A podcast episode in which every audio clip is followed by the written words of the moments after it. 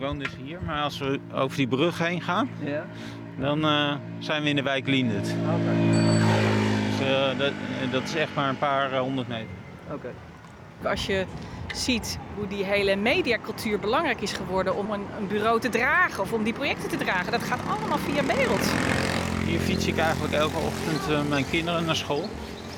Dit is trouwens ook wel geestig. Hier woont de familie Meeuw op de Meeuwenstraat. Zie je dat? We weten allemaal dat die renderings nep zijn. Dat is ook het rare natuurlijk. Hè? We weten allemaal dat die luchten niet kloppen en dat die mensen die erin staan. Maar dat is een taal die we inmiddels gewoon zijn. Welkom bij de vierde en laatste aflevering van een podcastserie in het kader van The Persistence of Questioning. Een project van Arginet met kritische reflecties voor de toekomst.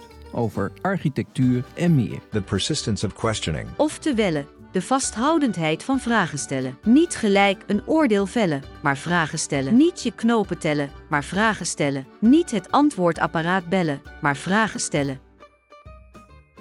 The Persistence of Questioning bestaat uit vier vragen. En de vierde vraag luidt: wat is de betekenis van architectuurcultuur? Architectuurcultuur gaat over reflectie in de vorm van bijvoorbeeld tentoonstellingen, lezingen, debatten, over theorievorming en ontwerpkritiek. Staat de architectuurcultuur in dienst van de praktijk of moet het juist hier kritisch op reflecteren? Ja, ik ben ook een beetje zo'n soort eh, straatslenteraar, zo'n flaneur. En ik denk dat heel veel mensen die ook veel eh, aan de beslissende kant zitten, dat die de straat heel vaak niet zo heel intensief gebruiken. Dus dat hun misschien kennis redelijk beperkt kan zijn. En dat, dat zou ik heel graag zien. Dat ik denk die verbinding tussen mensen die echt die plekken kennen vanuit ervaring, dat de ontwerpende kant die meer integreert in het proces. In deze aflevering gaan we het hebben over één aspect binnen de architectuurcultuur. Namelijk hoe beeld een kritische rol kan spelen in het architectuurdiscours. En dat doen we met twee fotografen. Hallo, ik laat even uw mooie tuin zien. Fantastisch hoe je, hoe u de tuin heeft gemaakt. En het is allemaal eetbaar, geloof ik, hè? Ja. Ja, leuk. Dit is Rufus de Vries. Na jarenlang met vrouw en vier kinderen in een flat pal naast de Amsterdamse ring A10 gewoond te hebben, is hij sinds een paar jaar weer terug in zijn geboorteplaats Amersfoort. Je kan tegen die hoogbouw zijn, maar kijk, ik heb zelf kinderen. hè? Ik zit ook al te denken van waar gaan die straks wonen? Een van zijn nieuwste projecten is Verdichten Verlichten. Een fotografisch onderzoek naar wat het proces van stedelijke verdichting doet met de bewoners van een buurt. Rufus richt zich hierbij op twee wijken, vlakbij waar hij zelf woont: het Hoefkwartier en Liendert. Je hebt hier een club bezorgd Liendert. En hun punt is vooral dat in Liendert al meer wordt bijgebouwd. En ze vinden dat het eigenlijk ook in de rijke wijken in Amersfoort moet. Zoals het Bergkwartier, waar eh, een ziekenhuis is gesloopt en waar villa's zijn teruggekomen. En dat zijn allemaal van dat soort dingen dan meespelen. Daarnaast sprak ik met Kim Bouffy, fotograaf en beeldend kunstenaar te Rotterdam. Ik ben wel een, zeg maar, een eh, zeer reflecterende, nadenkende fotograaf. De fotografie is voor mij een middel om gedachten te kunnen uitdrukken en een mening. Eh, Fotografie en ook zeg maar, het fotograferen van onze omgeving vind ik interessant omdat het zoveel zegt over wie wij zijn. Dus hoe we, hoe we onze omgeving vormgeven zegt iets over ons. Kim is bij ingewijden bekend door Phantom City, een fotoboek waarin Rotterdam zowel hoofdpersoon is als decor. Een publicatie die om verschillende kwaliteiten werd gewaardeerd. De Italianen waren heel erg eh, gecharmeerd van het boek. En die eh, vooral vanwege de soort filmische fictiekwaliteiten, vermoedelijk. En wat ik heel vaak terughoor, ook niet alleen met dit project, is dat ehm, ik, ik weet er een soort vervreemding in te brengen.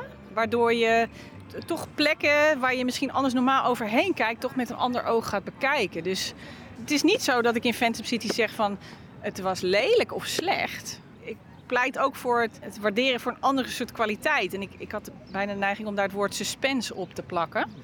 En ook dat er hele interessante lagen inmiddels in de stad zijn. vanwege de wederopbouwarchitectuur. En toen ik dit boek maakte, was het ook een tijd dat die waardering voor die wederopbouwarchitectuur dat die werd overgeslagen. Dus je zag een soort van, ja, maar voor de wederopbouw is interessant. En dan hebben we de wederopbouw, maar die panden zijn niet, ja, die zijn soms problematisch, ook qua onderhoud. Dus die, die gingen heel veel tegen de vlakte. En ik wilde eigenlijk ook zeggen van, ja, maar kijk ernaar, want dit, is, dit zijn wel de kleren van Rotterdam. Want het is een heel groot gedeelte van die binnenstad. Mijn naam is trouwens Geert van der Wetering. Samen met Danielle Eemans maak ik audioverhalen onder de naam De Kostgangers. Gaan rechtdoor? of Eh, naar ja, links? sorry, ja, deze. Sorry. Rufus de Vries maakt foto's van de stedelijke omgeving op, zoals hij zelf zegt, op ooghoogte. Dus het perspectief van waaruit de meeste mensen de stad daadwerkelijk ervaren. Ja, we, we komen zo eventjes bij een eh, leuke plek. Hij is bekend van de series Buurtbanden. Dat zijn foto's van een bepaalde buurt waarin hij actief de bewoners van de wijk betrekt. Elke foto is een soort scène waarop meerdere bewoners van de wijk te zien zijn. En daardoor kan ik een gelaagder beeld maken waarin van alles gebeurt, omdat ik dat ook zelf kan eh, regisseren. Dus op de ene foto zie je een aantal wijkbewoners bezig in een buurtuin. En in een volgende foto zie je een van die bewoners, een oudere meneer, weer terug in een foto genomen in de lokale tweedehandswinkel. Waar hij in gesprek is met de eigenaar, die je dan in de volgende foto weer tegenkomt in een Surinaams eetentje. De serie vormt zo een soort schakelketting van relaties. Daarvoor doe ik dan eerst onderzoek. Dus ik ben eindeloos aan het koffie drinken in zo'n buurt. Vervolgens zie ik de verbanden en kijk ik ook heel erg naar de plekken waar die ontmoeting plaatsvindt. En vaak schets ik ook zo'n scène van tevoren. En het mooie daarvan is, is dat je ook de bewoners kan betrekken in de beeldvorming. Zij spelen eigenlijk hun eigen rol in de buurt op de foto. Het zijn dus een soort tableau vivants, waarbij Rufus vaak duidelijk aangeeft hoe en waar de bewoners zich dienen te positioneren in het beeld. Maar vervolgens laat hij het los. Ooit heeft iemand gezegd over mijn werk dat er een soort terloopsheid in de foto's zit. En eigenlijk is dat een hele mooie term, omdat het me daar vaak om te doen is. En dat werkt juist zo goed doordat ik een scène speel en dat fotografeer van statief. En daardoor eigenlijk eh, het een beetje op zijn beloop kan laten gaan en meerdere foto's maak. Maar uiteindelijk soms delen van verschillende momenten combineren in de uiteindelijke foto. En mensen eigenlijk tijdens het spelen van die scène ja, vanzelf wel de gespannenheid die je krijgt als je alles in één keer wil regisseren, verliezen. En die terloopsheid in dat beeld komt. In eerste instantie denk je dus een snapshot te zien, maar al snel wordt duidelijk hoeveel er te ontdekken valt over de ruimte waarin zijn personages zich bevinden. Zodat je ook langer in dat beeld kan rondkijken. En als je veel van mijn beelden ziet, dan zie je dat er heel veel kijkrichtingen vaak in zitten. De gesprekken met de buurtbewoners zijn voor Rufus heel waardevol, niet in de laatste plaats omdat ze hem dwingen na te denken over het waarom van zijn projecten. Zo was hij een keer bij ene Marcel op bezoek, een man met twee grote herdershonden. En toen vroeg hij mij, maar wat is daar nou het nut van? Ja, dat was een goede vraag. En ik zat even met mijn mond vol tanden. Even later vertelt Marcel dat in het park waar hij zijn honden uitlaat, vaak ook een andere herdershond rondloopt. En hij vindt het zo eh, boeiend om met die andere eigenaar te zien hoe die honden met elkaar omgaan. En hij vertelde mij van een, een herder zal nooit frontaal op elkaar eh, tegemoet komen. Wat ze altijd doen is eigenlijk parallel aan elkaar lopen en zo eh, kennis maken. Nou goed, toen eh, viel het kwartje zowel bij mij als later bij Marcel. Want ik zei, want dat is exact wat ik doe in buurtbanden. En dat zijn dit soort dingen proberen te laten zien. En die verfijnde communicatie, ja, dat zit in heel veel dingen. En fotografie leent zich gewoon heel goed om dat stil te zetten. Door zijn manier van werken is Rufus eigenlijk een volleerd antropoloog geworden van het stedelijke leven. Zo heeft hij al snel door waarom het voor veel ouderen zo moeilijk is om hun aangename eensgezinswoning met tuin te verlaten om plaats te maken voor een jong gezin. En dat aangename heeft niet alleen met je eigen tuin te maken, maar ook met het sociale netwerk waarin je woont en de, de plekken waar je vertrouwd mee bent. En dat is wat heel veel ouderen natuurlijk het moeilijkste vinden van verhuizen, is dat je eh, dat allemaal opnieuw zou moeten opbouwen als je echt helemaal aan de andere kant van de stad komt. Zijn project Verdichten Verlichten bevindt zich nog in de onderzoeksfase. Dus Rufus is nu vooral nog bezig met het bezoeken van de twee wijken om zo een idee te ontwikkelen hoe hij dat proces van verdichting zo gelaagd mogelijk kan vastleggen. En ondertussen ontmoet ik ook allerlei mensen. Dus die mensen ben je ook aan het verzamelen als het ware. Om die straks misschien eh, te kunnen vragen om mee te doen. Straks ga ik met Rufus het hoefkwartier in en we ontmoeten daar Eugène Zaaier, projectleider bij het Center of Expertise Smart Sustainable Cities van de Hogeschool Utrecht. Samen met studenten doet Eugène onderzoek naar de transformatie van het hoefkwartier en welk beeld de bewoners van hun wijk hebben of willen hebben. Voor mijn gevoel heb je altijd twee typen architecten. De ene maakt foto's waar geen mensen op staan. Dus die maakt foto's van gebouwen. En de andere maakt foto's met heel veel mensen. Uh, uh, maar dan ook bijna zo gezellig dat je denkt van... oh, uh, is, is, dit ook een, is dit ook een echte situatie? Maar nu slepen we eerst ons gele poppetje in Google Maps... een heel eind naar het zuidwesten, namelijk naar het Marktplein in Rotterdam... waar Kim Bouvie mij meeneemt op een rondje door de omgeving. we staan hier nu op de Binnenrotte, op de punt van de Markthal buiten... En we kijken in uh, noordoostelijke richting naar een uh, toren die uh, er nu 10 jaar staat, denk ik, 15 jaar. Het is die rode bakstenen toren met de punttaakjes op de hoeken. Ik vind hem niet zo mooi. maar het is wel een voorbeeld van een van de ehm, nou, drastische veranderingen hier in dit gebied. en wat ik destijds tussen 2004 en 2010 heb gefotografeerd. En wat dus heel erg is veranderd sindsdien. Die foto's tezamen vormden een beeld van Rotterdam dat misschien niet bestond, maar dat iedereen desondanks herkende. Ik was gefascineerd door ook dit gebied, omdat dit eigenlijk ook het oudste stukje van Rotterdam is. Precies waar wij staan, op de kruising. Daar is Rotterdam ontstaan. Dus omdat ze een dam in de Rotte hebben gemaakt. Eh, hoe lang is het geleden?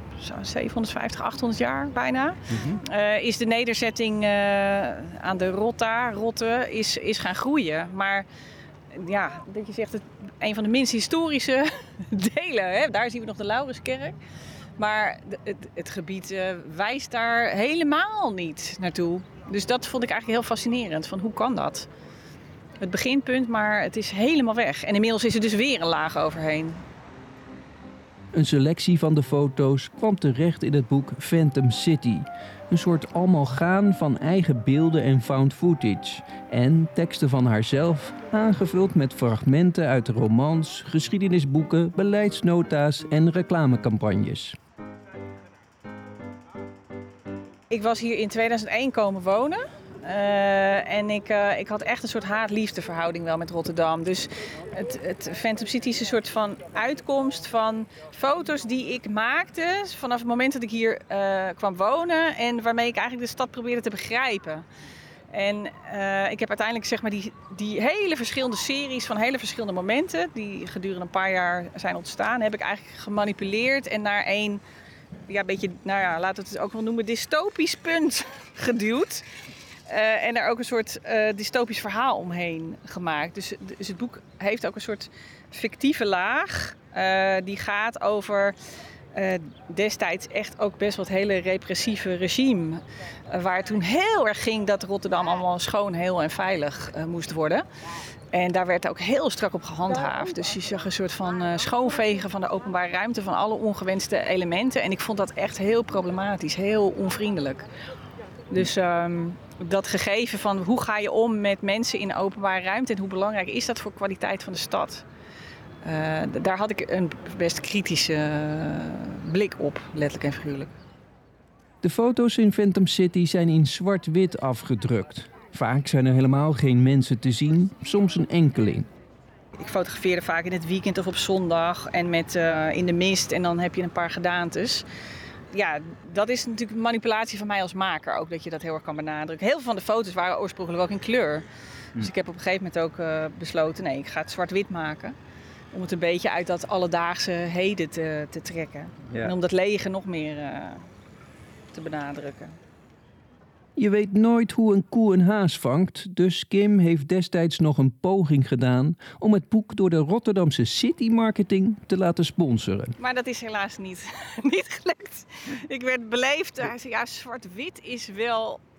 Ja, interessant project. Ja.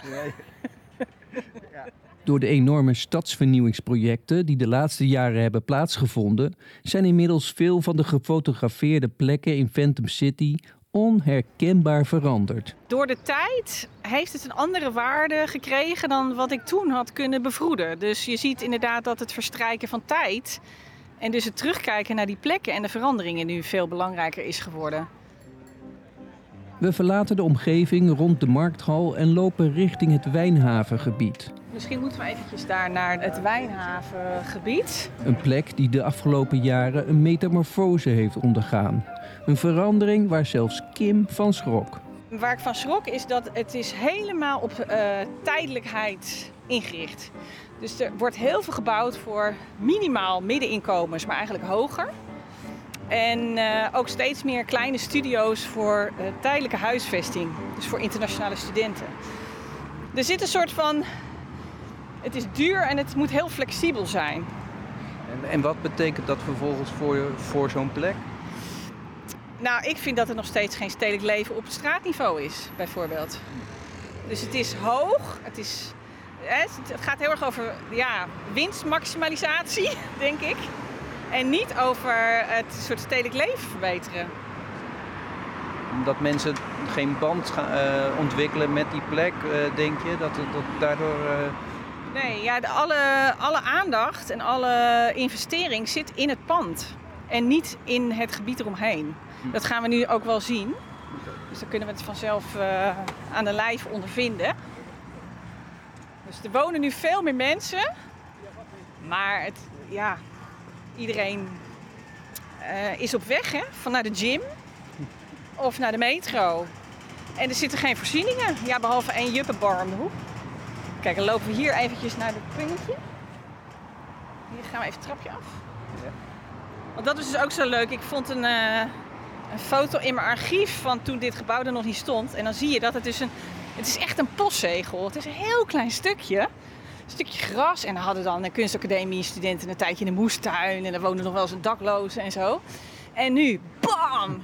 620 appartementen. Dat je denkt, wat is dit?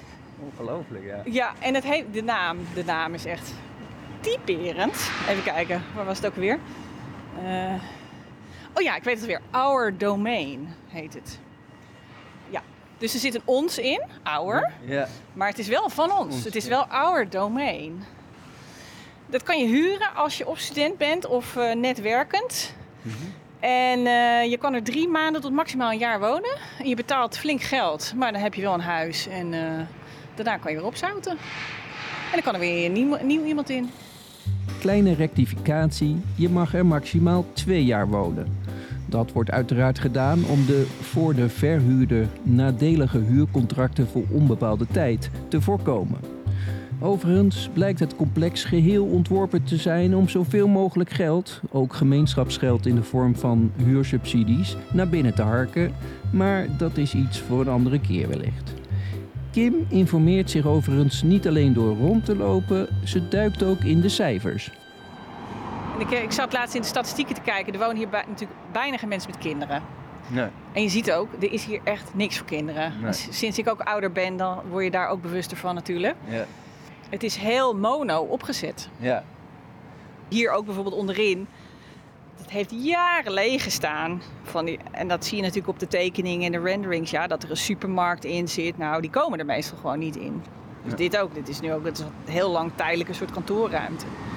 Dus, dus die, die plinten die blijven heel dood.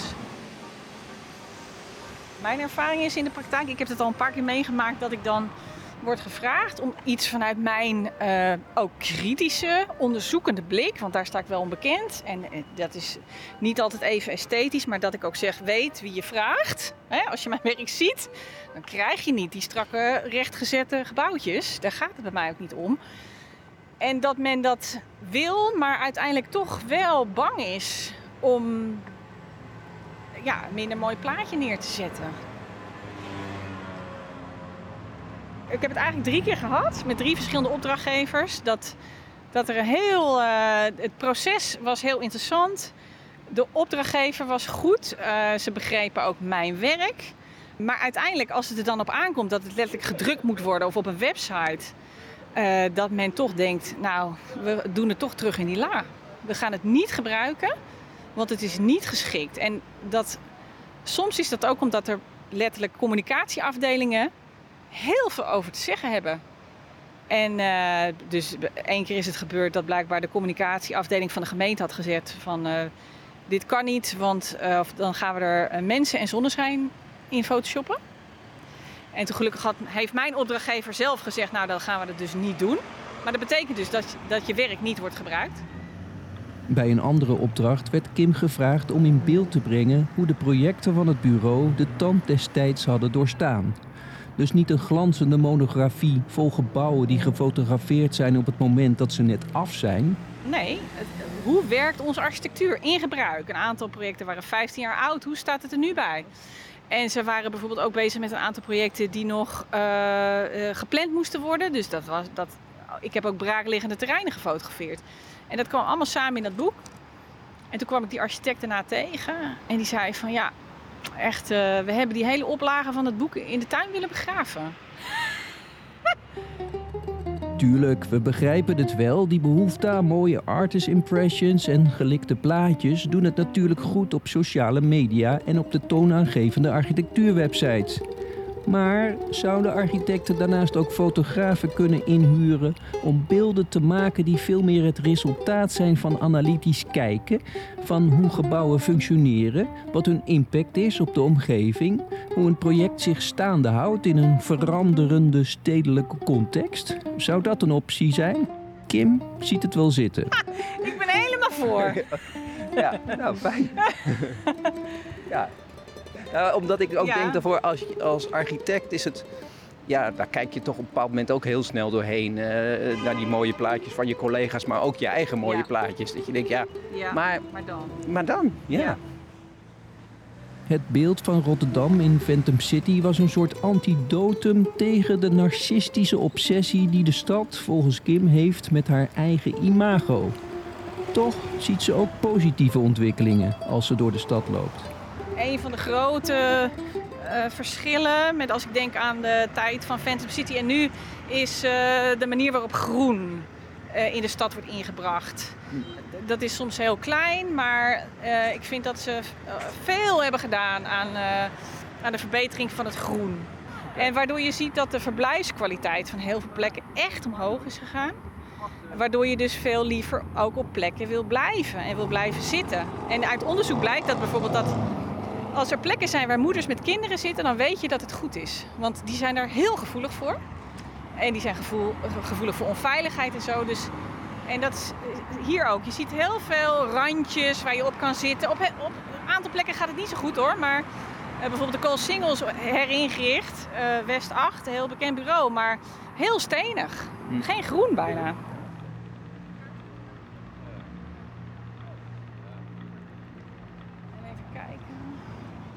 Ja, dan wil je nu nog even meenemen naar een plek die ook uh, heel erg ten goede is veranderd. Oké. Okay. Uh, even kijken, dan gaan we zo. Ja, is nog wel eentje lopen. Toen lopen we op de Laurenskerk af. En daarvoor zit een plein. Ja, dat was ook zo'n leftover. Dat was gewoon van ja, het is een plein omdat er niks op staat. terwijl het was, weet je, het is wel het plein voor de mooiste kerk van Rotterdam. Ja, ja. En toen is daar een eerste make-over van gedaan.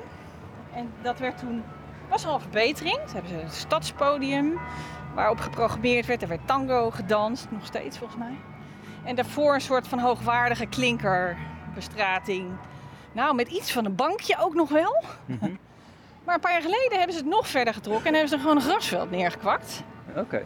Maar als openbare ruimte functioneert het hartstikke goed. Het is een meerwaarde voor deze plek. Dus dat zit hem niet in ontwerp. Dat zit hem in, in, de, in het zien dat het iets doet. En misschien zit het hem vaker in onderhoud of in zorgen dat de prullenbakken staan en geleegd worden. Net als Rufus heeft ook Kim een gevoeligheid ontwikkeld voor waarom de ene plek wel werkt en de andere niet. Door jarenlang door de stad te lopen, heeft ze een schat aan ervaring opgebouwd. En zou je die ervaring ook in kunnen brengen aan de hand van een fotografisch project?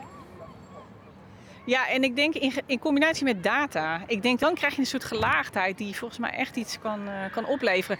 Maar wa- waar ik ook een beetje kriegel op een gegeven moment van werd, is dat je soms ook als fotograaf heel erg in je, in je gezellige autonome hoekje wordt gelaten. Dan wordt je gevraagd van ja, die Kim die heeft eigen blik en we laten haar die, die autonome beeldserie maken. En dat is ook heel veilig, want als Kim iets doet die misschien niet, wat niet helemaal lekker is, maar het is haar project. Dus daar, daar, zit, daar zit iets in waar ik ook eh, Ja, ja. kriebel van krijg. Ik denk nee, maar sta je er nou voor? Wil je mijn visie in, in jouw project trekken of niet? Maar hou het niet bij dat beeldessay van zes spreads en dan kunnen we weer door.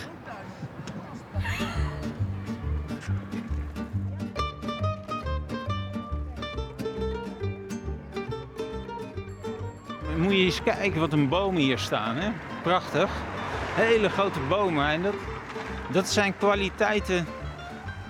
Die hebben deze wijken gewoon al. En eh Amersfoort staat bekend om de uitbreidingswijken als Nieuwland, Vathorst. En allemaal missen ze dit. En dat is ook zo mooi aan, aan zo'n kans van verdichten. Dus dat er al een plek is met een basisschool, een Lidl. En, eh, en dus ook bestaand groen. Waardoor je dat allemaal niet eh, nog eh, hoeft te worden ontwikkeld. En dat geldt eigenlijk ook voor geschiedenis van een wijk. En geschiedenis is niet alleen maar. Eh, dat zijn ook de netwerken die er zijn van mensen. Eh, ja, we rijden hier naar rechts en dan komen we zo onder het spoor. In de ontwerperswereld wordt het een keiharde grens genoemd. Namelijk een spoor. Daar kun je maar op een paar plekken er onderdoor. En dat doen we dus. We rijden er nu onderdoor, zoals je misschien wel hoort aan mijn stem. Maar dat scheidt een wijk enorm van het een naar het ander. En tegelijk zie je dat hier dus altijd druk is. En dat heeft ook voordelen. Dus dat je maar op een paar plekken er langs kunt. Dan kun je daar dingen concentreren rond die drukke plekken. Nou, we gaan hier zo meteen linksaf. Aan onze linkerhand verschijnt station Schorthorst.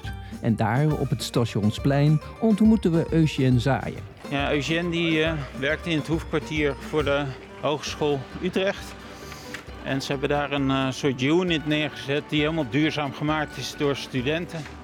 En daar wacht hij ons op.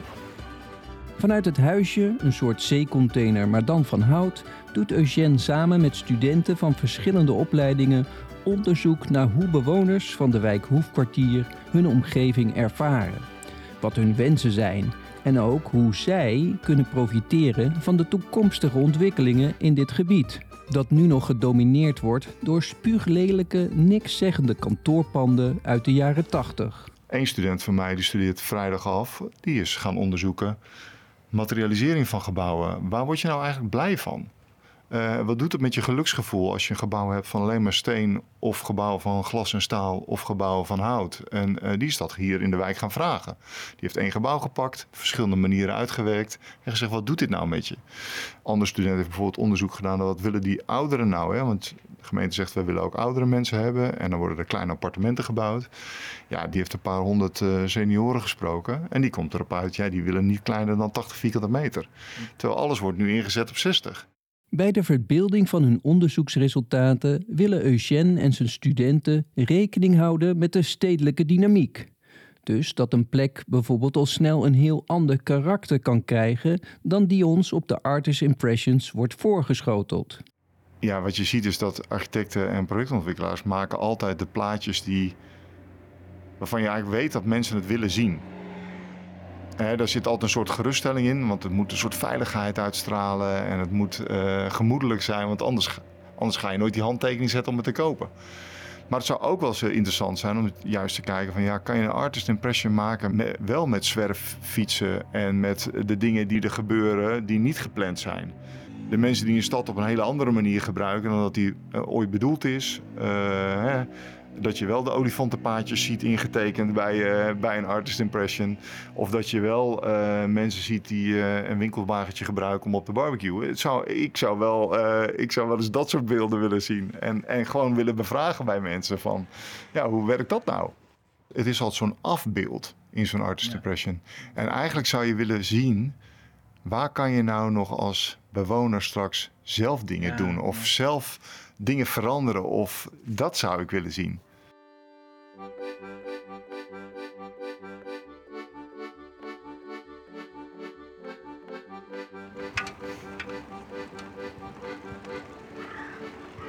Ja, nou, dit is, dit is leuk, uh, Geert. Uh, kijk, een artist impression met regen erop. Ja. Ja, het is natuurlijk s'avonds, dus dat geeft al een beetje, ja, s'avonds zitten we toch binnen, dus dat kan het wel. En het geeft natuurlijk hele mooie reflecties met die lichten op die, uh, op die stoepen, hè, denk ik. Daar heeft het, het heeft ook iets heel esthetisch, toch, uh, regen, wat dat betreft, op een beeld. Ja, nee, het wordt natuurlijk Alle... wel mooi uh, gedaan. Alles gaat glimmen daardoor. Ja, ja, nee, dat is waar. Maar goed, maar het is inderdaad, het is een keertje niet een, een leuke strakke blauwe lucht met een paar mooie witte wolkjes en een ballonnetje. Maar... Nee, de mensen lopen ook echt met een paraplu over straat. Ja. Ik ben hier opgegroeid in Amersfoort en dit is toen gebouwd. En dit was allemaal super modern. Dat was echt, ja, ja dat strakke jaren tachtig. Dat was... Uh, ja, hier werden zaken gedaan, weet je wel. Hier kwam je met je auto en sloot je de deal. Ter afsluiting fietsen we nog even naar de wijk Liendert. Een volksbuurt waar ook honderden nieuwe woningen gepland staan. Voornamelijk in de vorm van flats. Dit is het uh, kanaal. En dat uh, scheidt het wijk Liendert af van de stad eigenlijk. Uh, en dit is een enorme kans eigenlijk. Hè? Je hebt hier uh, een soort boulevardachtige mogelijkheden. Ja. En uh, als je hier die hoogbouw langs zet, dan heeft in ieder geval die kant er weinig last van. Ja. Deze waterkant in Liendert komt zeker in aanmerking als locatie voor een foto binnen zijn project Verdicht te verlichten. Over de casting van bewoners voor die foto maakt Ruvers zich geen zorgen. Heel vaak vinden mensen dat hartstikke leuk om te doen, want ze doen dat samen, weet je wel. En ze, niet dat ze niks samen doen, maar ze, je speelt iets. Hè? Je maakt niet eens iets echts, maar je speelt samen iets. Mm-hmm. Ja, dat is, dat is echt heel grappig, want dan kan je jezelf ook een beetje op de hak nemen.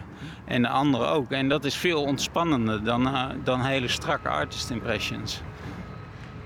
Zoals wel duidelijk is geworden, is Rufus zeer geïnteresseerd in stedenbouw. En hij snapt ook heus de fascinatie voor bijvoorbeeld een bijzonder gebouw dat op een innovatieve manier duurzaamheid en schoonheid combineert.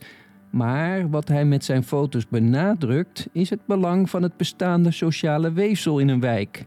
Prima als je in die buurt een architectonisch hoogstandje wilt neerzetten of de wijk opnieuw wilt inrichten, maar laat het alsjeblieft niet ten koste gaan van de waardevolle sociale netwerken die vaak in de loop van generaties zijn opgebouwd. Zou kennis opdoen van die netwerken dus een integraal onderdeel van het ontwerpproces moeten zijn? En wat betekent dat dan in de praktijk? Zelf de wijk ingaan? Je licht opsteken bij fotografen zoals Ruvers en Kim? Of bijvoorbeeld bij de studenten van de Hogeschool Utrecht? Een soort embedded architecture dus?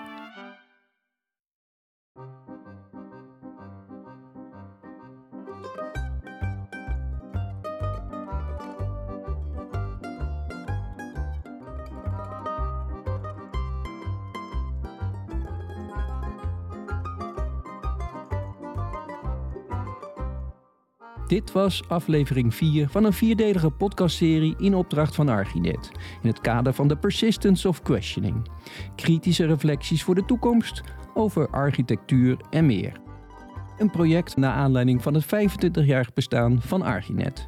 De enige echt kritische, onafhankelijke, community-based website over architectuur. Dit project is financieel mede mogelijk gemaakt door het Stimuleringsfonds Creatieve Industrie Kijk op de website arginet.nl voor boeiende bijdragen en jawel, beeldessays. Mijn naam is Geert van der Wetering. Bedankt voor de aandacht.